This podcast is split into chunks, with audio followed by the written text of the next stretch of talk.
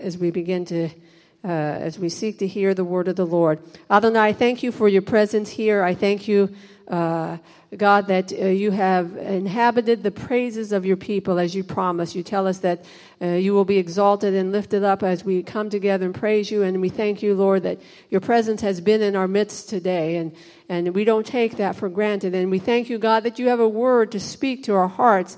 So I pray that we would have ears to hear what your Ruach would say, your Spirit would say on this day, God, and that the seed of your word would go deep into the soil of our hearts and it would produce abundant fruit in our lives. God, I pray that we would not merely be hearers of your word, but we would take this word and apply it and, and do what it says in our lives. And we thank you in Yeshua's name.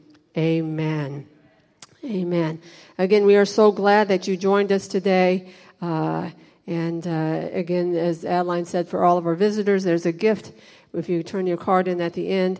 And we just want to encourage everyone to come join us for our Purim party uh, this afternoon from four to six. It's a costume uh, carnival party for the kids and the grown-ups. So, uh, you know, if you don't have a costume, just go home and throw something together and, and come join us. It'll be fun. So today we are continuing our series on conquering your giants. And Um, Who's been hearing the thud of giants falling in their lives? I told uh, the worship team earlier, I, I tried to find, you know, a sound effect of a thud of a giant, but all the thuds were a little anemic to me. They didn't sound like Goliath, you know, falling. So I'm uh, going to be working on that uh, still this week and seeing if I can find a sound effect uh, that sounds like Goliath falling. Uh, so um, last week, Rabbi Michael gave us Uh, the steps to take to overcome the giant of fear. And I want to encourage you, you do not have to allow fear to control your life, but rise up and slay that giant. In fact, I want to encourage you, as we are in this season, do not let it go by without uh, conquering the giants that are in your life. And today we're going after another giant that many believers face, and that is the giant of doubt and unbelief. And I believe that this giant is going to topple in your life as we embrace the truth of Adonai's word today. Amen. The rabbis tell us this about doubt. They say that doubt is insidiously dangerous for mankind. In fact, so much so that all the negative traits that can be associated with an enemy of God, doubt is the one that is connected to God's, to the divine enemy number one. Isn't that interesting? So according to the rabbis, doubt is connected to divine enemy number one, who is Amalek. Now, why is Amalek important to us today? Purim, because Haman is a descendant of Amalek. So when I was reading this, I said, how appropriate that we're dealing with this giant of doubt and unbelief today, because according to the rabbis, doubt is connected to this number one enemy of God. Even his name, when the numerical value of each Hebrew letter, which is Ayn, Mim, Lamed, Kuf, is added up, it totals for the same amount as the Hebrew word for doubt. The Hebrew word for doubt is Suffolk, which is Samic, Pei, Kuf. So one writer said that doubt is to human minds what germs are to an immune system. While kept in check, a person can remain healthy and in control, but should a germ find a weak spot, it can grow and fester, and in some cases even result in death. Likewise, doubt can eventually result in intellectual and spiritual death, and has happened so many times throughout history. So let's look again at our story of David facing Goliath as we seek to conquer this giant of doubt and unbelief. Think about it. Why was David the only one who could slay Goliath? I believe one of the reasons is because he did not operate in doubt and unbelief. How was he able to do that in the face of this giant that seemed undefeatable? And what can we learn from David that will help us to overcome the giant of doubt and unbelief in our lives? If we want to overcome doubt and unbelief, I believe, first of all, we cannot allow our circumstances, circumstances to overwhelm us. You know, so often we look and we see this giant, and remember Goliath was eleven foot tall, and his uh, breastplate armor weighed one hundred twenty pounds. That's uh, that's a big breastplate to have, okay? It's bigger than some people. And when you look at that in the natural, it is a sure way to kill faith. Every time we look at the impossibility of our circumstances, the result will always be doubt and unbelief. And this is what happened to the army of Israel. They said, when uh, Goliath came out and he says, "I challenge Israel's armies today. Give me a man and we'll fight it out." When Shaul and all Israel, this is from uh, First Samuel seventeen, verses ten and eleven, heard these words of the Philistine, they were shaken and terrified. And Rabbi Michael spoke about the spirit of fear. They were overwhelmed by what they saw with their natural eyes, which created this fear in their heart, which led to doubt and unbelief. Not one of them felt that they could go and kill this giant. Not one of them felt that he could be defeated. That's why they refused to go out. That's why they ran and hid in fear. They only saw how large this giant was, and to be honest, it sort of freaked them out, okay? To put it in modern vernacular, they were a little freaked out by this guy, and that doubt and unbelief just rised up into their heart, and it overwhelmed them. The circumstance, when you look at your circumstances, and you focus so much on it and allow it to overwhelm you, it will rob you of your faith, and it will be a breeding ground for doubt and unbelief. Think of the story of the twelve spies who were sent into the promised land back in Bamidbar in the book of Numbers. They all came back with the same report. This is indeed a land that is flowing with milk and honey. However, ten of them were so focused on the giants that were also in the promised land, that they gave in to that spirit of doubt and unbelief. All they could see were the giants, and to them, these giants were unbelie- uh, unbeatable. They focused on what they saw with their natural eyes. They were overwhelmed by it, and the end result was doubt and unbelief.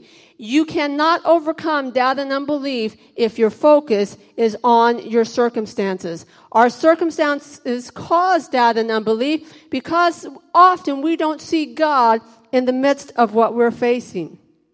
So therefore, the mountain seems larger in our eyes, and we become overwhelmed by it. And this feeling of despair overtakes us, which often gives to doubt and unbelief.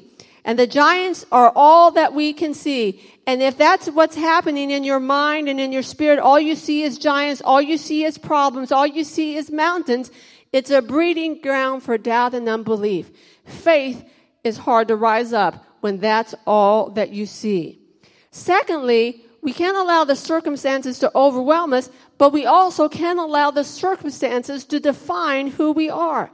You see, David was not listening to the taunts of this uncircumcised Philistine who tried to belittle him. In verse forty-two, the, Goliath, uh, the giant Goliath looked David up and down and had nothing but scorn for him. All he saw was a boy with ruddy cheeks, red hair, and good looks. So the Philistine said to David, "Am I a dog that you're coming out with me at me with sticks?" And, and the Philistine cursed David by his God. David didn't listen to the taunts of Goliath. If he had, he would have given in to fear, to doubt and unbelief, and he would not have faith to slay the giant. Often we allow our circumstances to define who we are, and therefore we shrink back in doubt and unbelief, feeling that we cannot conquer the, the, the mountain, that we cannot overcome the giant. Thinking again about the story of the twelve spies. Those ten spies that gave that bad report, they were not like David. They responded to the giants with these words, "And we seem like grasshoppers in their eyes." What did they do? They allowed the circumstances to define who they are. And the circumstances said they were grasshoppers. I want you to turn to your neighbor and say, "You're not a grasshopper. You're a giant slayer.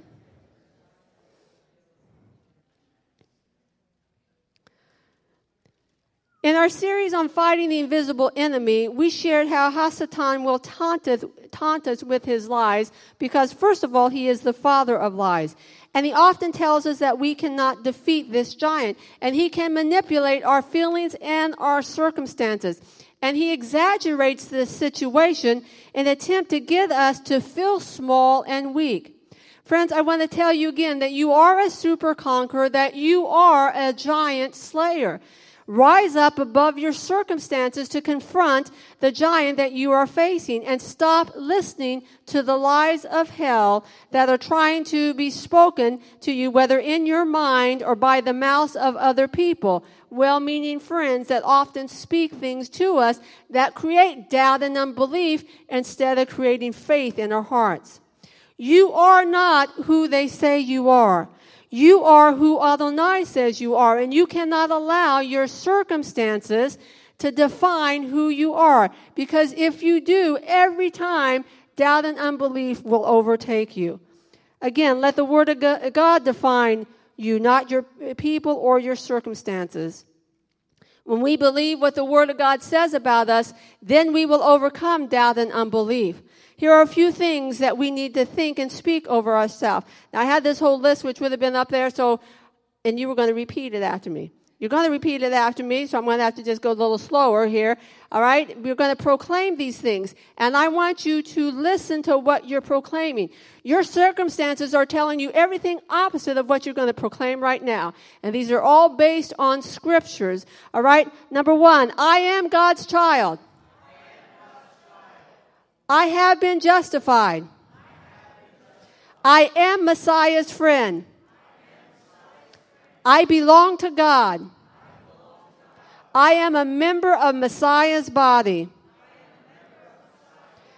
I am assured all things work together for good. I am confident that God will perfect the work He has begun in me. I am a citizen of heaven. I have not been given a spirit of fear, but of power, love, and a sound mind. I am born of God, and the evil one cannot touch me. I am blessed in the heavenly realms with every spiritual blessing. I am forgiven. I have purpose. I have hope. I am included. I have been brought near to God through Messiah's blood. I have peace. I have access to the Father. I am secure. I am a holy temple. I share in the promise of Messiah Yeshua. I can approach God with freedom and confidence. I have God's power. I can stand firm in the day of evil. I am not alone. I possess the mind of Messiah. I am chosen. I am set free. I am more than a conqueror. I am safe. I am no longer condemned. I am not helpless. I am overcoming. I am persevering. I am protected. I am a new creation. I am delivered. And I am victorious. Amen.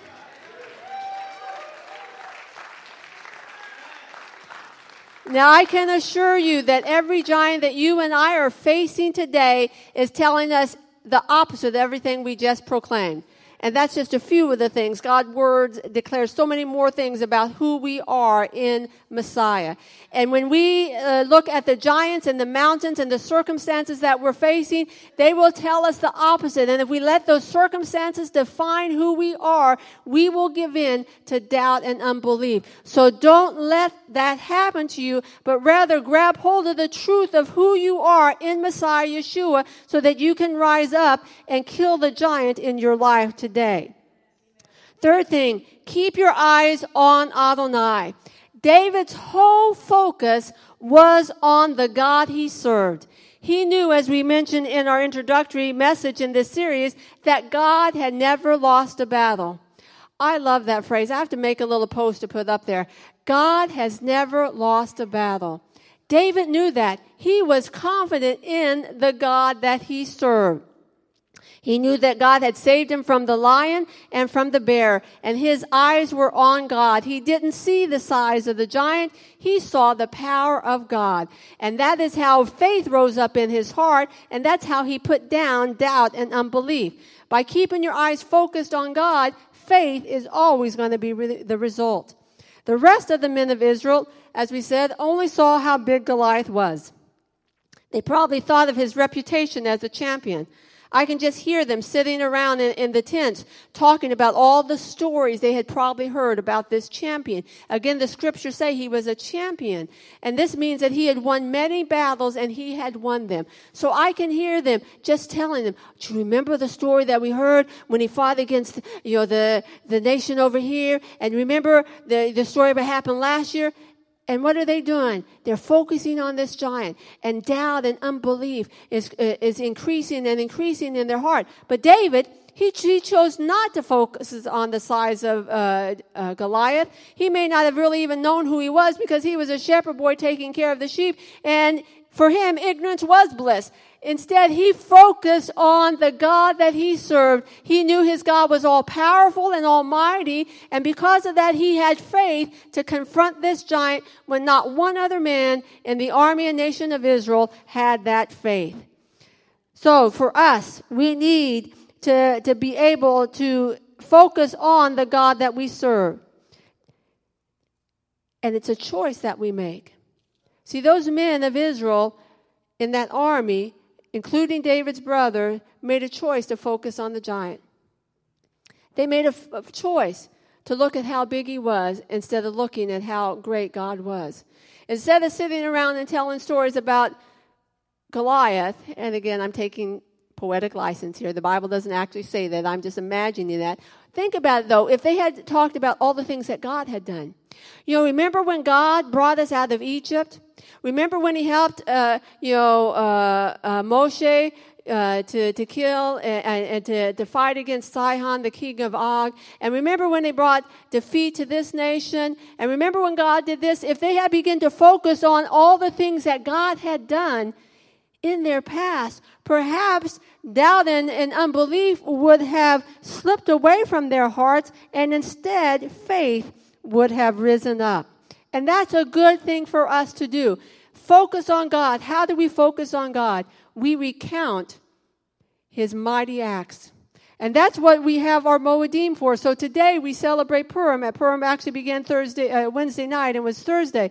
But we're celebrating Purim today with our, our, our party over there in Ronkonkoma. But these Moadim are to help us to focus and to remember the God that we serve. Almost every holiday that we have as a Jewish people is a holiday celebrating how God saved us from somebody who wanted to kill us. Right?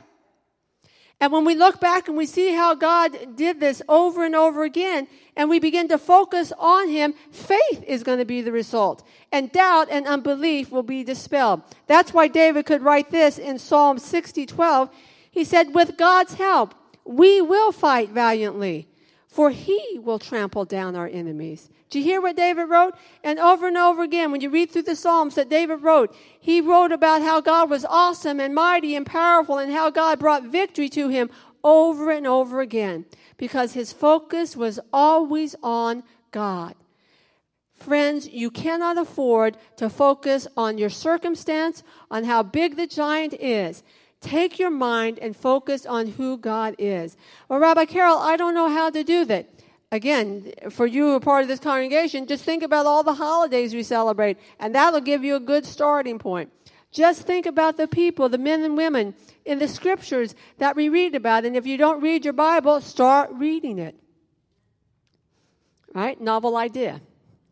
Start reading the Word and looking how God over and over again demonstrated His power. Read through the Torah. You should be reading through the Torah, uh, Torah cycle each week with us. We're now in the third book of Bamidbar. Read through the book of Kings and Judges and And, and about the history of our Jewish people in the book of Joshua. Read the New Covenant.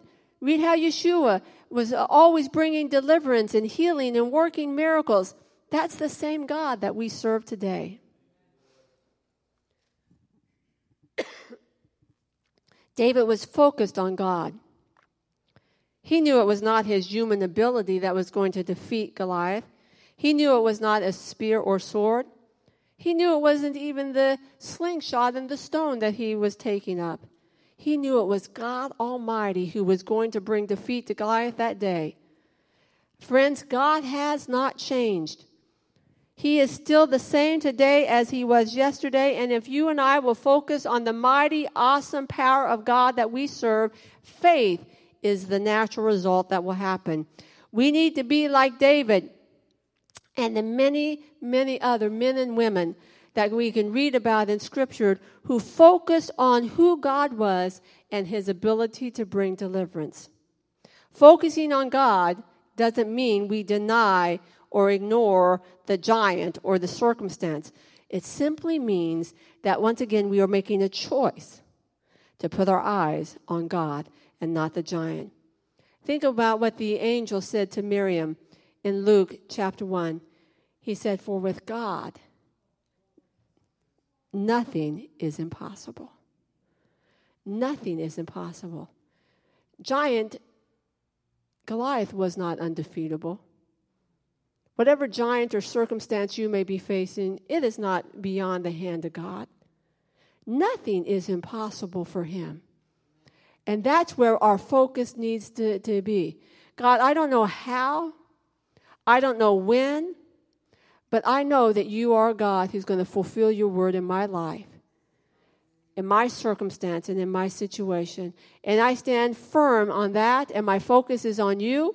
It's not on what I see with my natural eye. It's not on the words that I hear other speak, people speaking. It's not even the thoughts that sometimes try to bombard my mind. But I focus on who you are, the creator of the heavens and earth, the invincible almighty God, whose arm is not too short to bring deliverance. And I know that I know that you will move in my life and in my situation. That's what David did. And because David focused on God, because he knew that he knew in his heart of hearts that nothing was impossible with God, he overcame doubt and unbelief.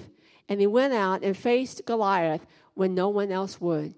And the end result is that Goliath fell to the ground with a big thud.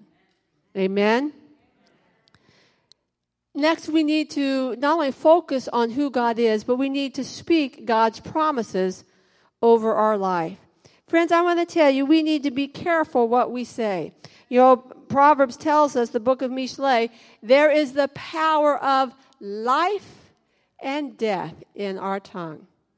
And friends, often we open the door to doubt and unbelief because of the words that we speak. I want to tell you right now, shut that door. How do you do that? Begin speaking God's promises. Speak the word of God. What did David speak to Goliath? He didn't go up there and say, "I don't know if I can defeat you today. You're a mighty champion, and I'm just a shepherd boy. You have a big sword and a shield, and all I have is a slingshot. They tried to give me armor, but it didn't fit me. I don't think I'm going to be able to defeat you today. You're too big and intimidating. You're three times my size. Your shield weighs about as much as I do." Is that what David said? Of course not. He didn't go speaking uh, those things of doubt and unbelief. Look at verse forty-five in First Samuel seventeen. David said to the Philistine, "You come against me with the sword and spear and javelin, but I come against you in the name of the Lord Almighty, the God of the armies of Israel, whom you have defied. And this day the Lord will deliver me into, deliver you into my hands, and I will strike you down, and I will cut off your head. And this very day I will give the carcasses of the Philistine army to the birds and the wild animals, and the whole world will know that there is a God in Israel." Those are the words that David spoke. Amen? And those were words of what God had promised. God had promised Israel that they would take inheritance of the land and they would drive out all the inhabitants, and that included the Philistine. So David knew those promises, as did the rest of the army of Israel, but only David was the one who believed in the word and spoke the word over the situation. He stood up to that giant, giant, and he overcame doubt and unbelief by the words that he spoke. Yet many, many, many of us today, we speak the opposite of God's word over our situation. The words you speak will either build your faith up or destroy it.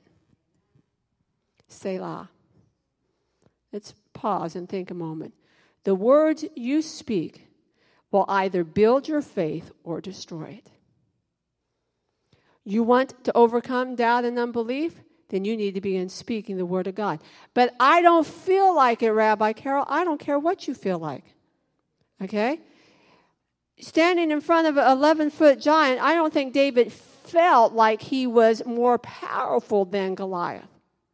He didn't go by his feelings. In fact, his feelings were probably accurate. He wasn't more powerful than Goliath. Goliath could have probably just one swat and squashed him. But David didn't go by his feelings. He went by focusing on the God that he served and by proclaiming the promises that God had made that the children of Israel would inhabit the land and defeat the inhabitants there. Don't go by your feelings. "Oh, but Rabbi Carol, you don't know what I'm facing, and you don't know how hard it is." I may not know what you're personally facing, but I can tell you that you're not alone. You're not the only one with circumstances and giants. I have a few myself. And what I'm telling you to do, I have to do. I'm not special. I'm not a, you know, a super saint, a super Kiddushin. I am flesh and blood like you and like David, and I have to make a choice every day, and my husband has to make a choice, and so do you.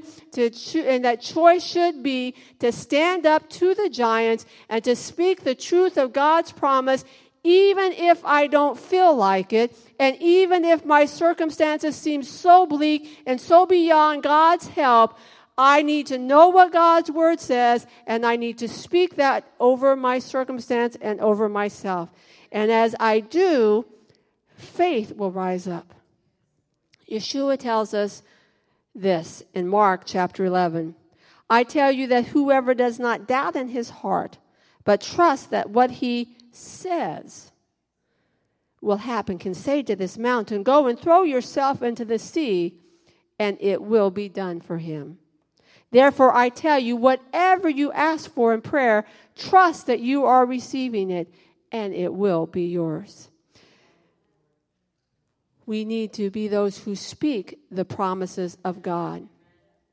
You always have a choice.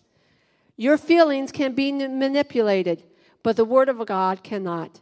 The word of God is true. He's not a man that he should lie, and therefore every promise in his word is applicable to my life and to yours. And we need to appropriate those promises, and one of the ways we do it is to speak his word into our lives and into our situation. Thinking again about the ten spies, what did they speak? They spoke out of their feelings.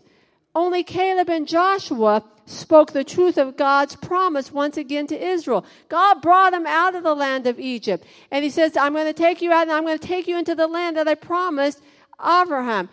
God had just worked ten miracles through the plagues. And so they're here and they go up. And only Joshua and Caleb spoke God's word. We can indeed go up and take the land. God has given it into our hands. Why did they say that? Because that's what God told them. God told them through Moses, I'm going to take you out. He sent Moses to bring them out of slavery. Why? To have them sit in the desert? No, he wanted them to go and take possession of the land of promise.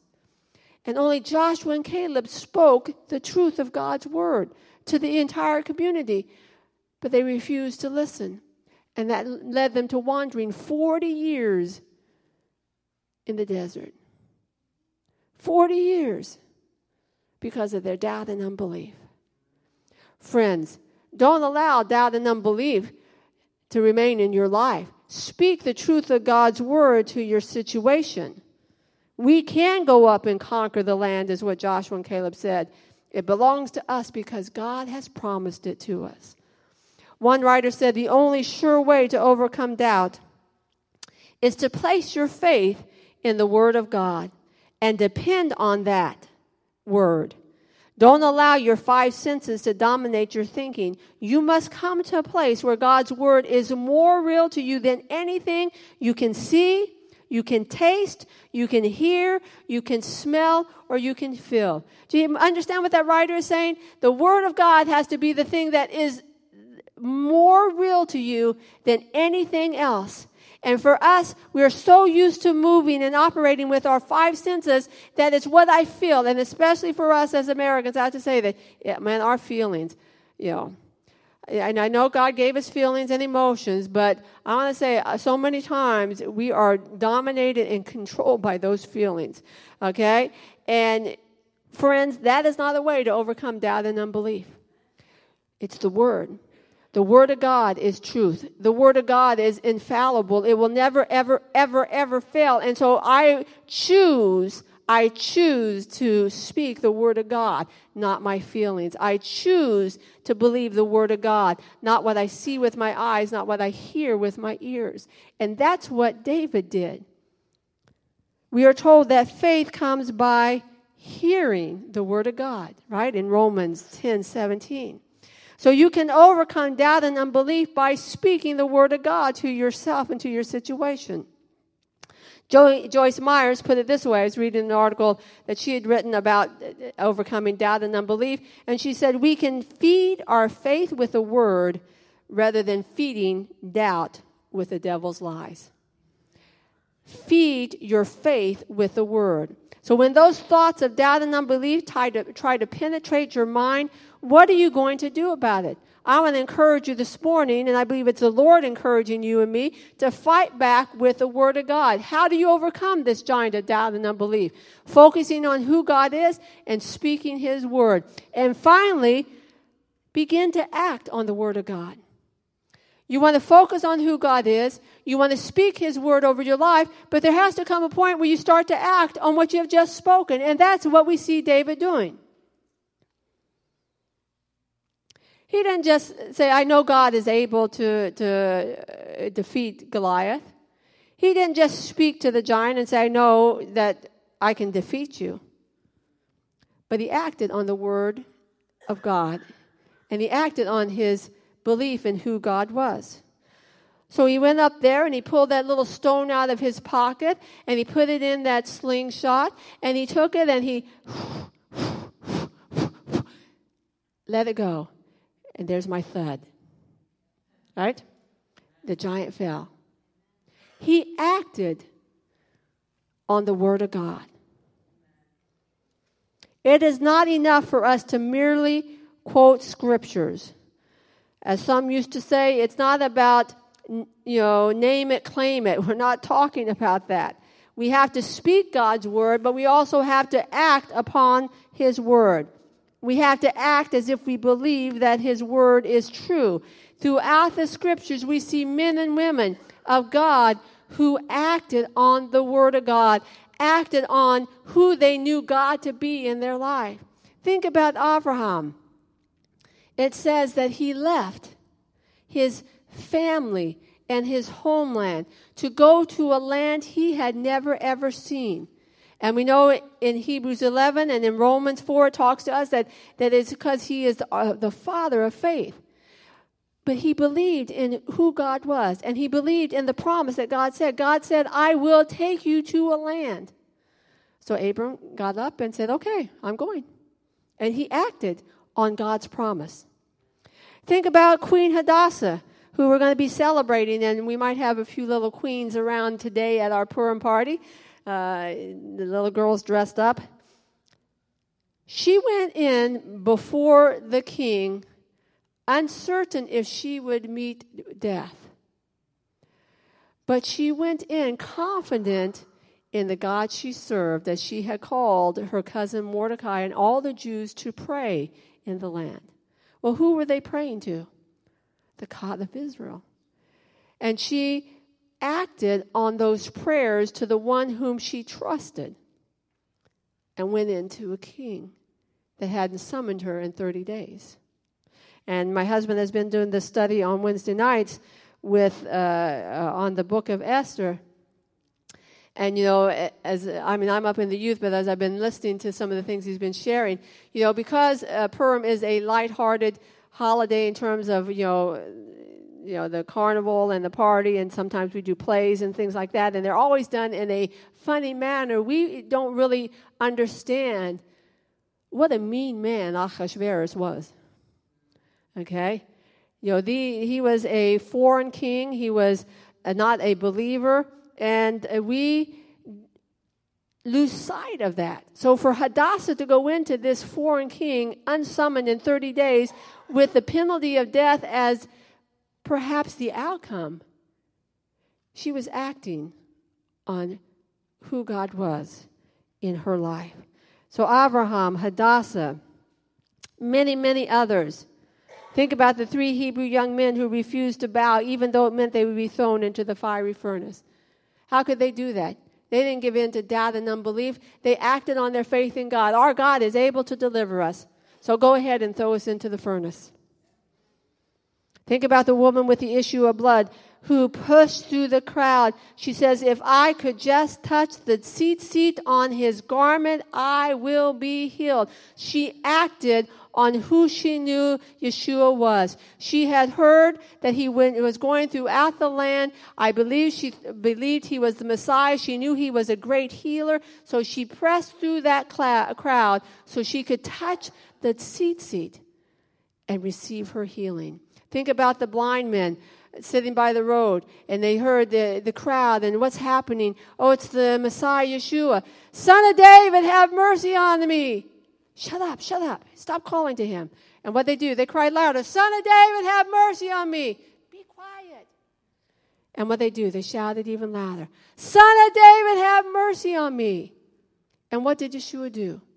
He came over and he healed them. They acted on who they believed Yeshua was, the Messiah and the one who brought healing to them. What do all these people have in common?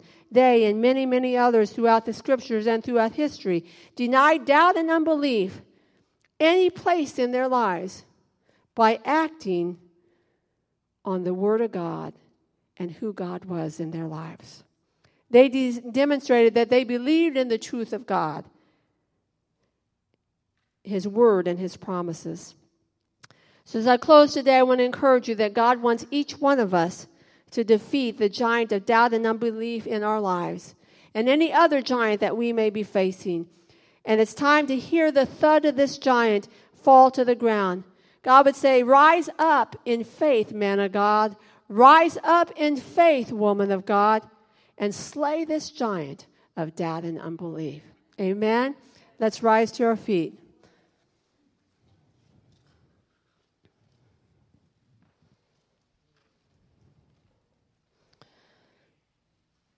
Hashem, we thank you for your word to us today. God, your word is alive and active, God, and, and our spirits are just have been fed by your word today, Lord. And, and we're so grateful that you instruct and encourage and, and challenge us, Lord, with your word. And I pray, Lord, that each one of us, as I prayed at the beginning, would take this word and, and apply it in our lives, God. God, I pray that doubt and unbelief would have no place in this congregation or in the hearts of the people here. But God, I pray that we would rise up as, as David did in the face of our giants, God, and we would uh, not focus on what we see with our natural eyes. But God, we would focus on who you are, the eternal God, the almighty deliverer. And God, we would come against those giants knowing that they are defeated. Not because of our sword or spear or our slingshot or stone, but because you, Almighty God, are on our side and your promises are true in our life. So I thank you, God, that you have made us to be giant slayers. And God, I pray that we'd apply these truths in our life. And we thank you in Yeshua's name. Close with the Aaronic benediction, and then my husband will close with a song. I want to encourage again our visitors. We're so glad that you came today. If you'll take time to, to meet with our ushers uh, out in the foyer uh, and turn in your card, they have a gift uh, they'd like to give to you. And everyone, we'd like to encourage you to join us four to six as our Hanukkah party right over here in Ronkonkoma at the Fire Department Auxiliary Building. So the Aaronic benediction says, Yevarechecha Adonai v'yishmereka. May Adonai bless you and keep you. Ya'er Adonai panavaleka v'kuneka. May Adonai make his face shine on you and show you his favor. Yisa Adonai panavaleka v'yasimlecha shalom. May Adonai lift up his face towards you and give you peace. May you walk in the peace of Adonai. May you walk as the giant slayer that you are. Amen. Blessings. Shabbat shalom.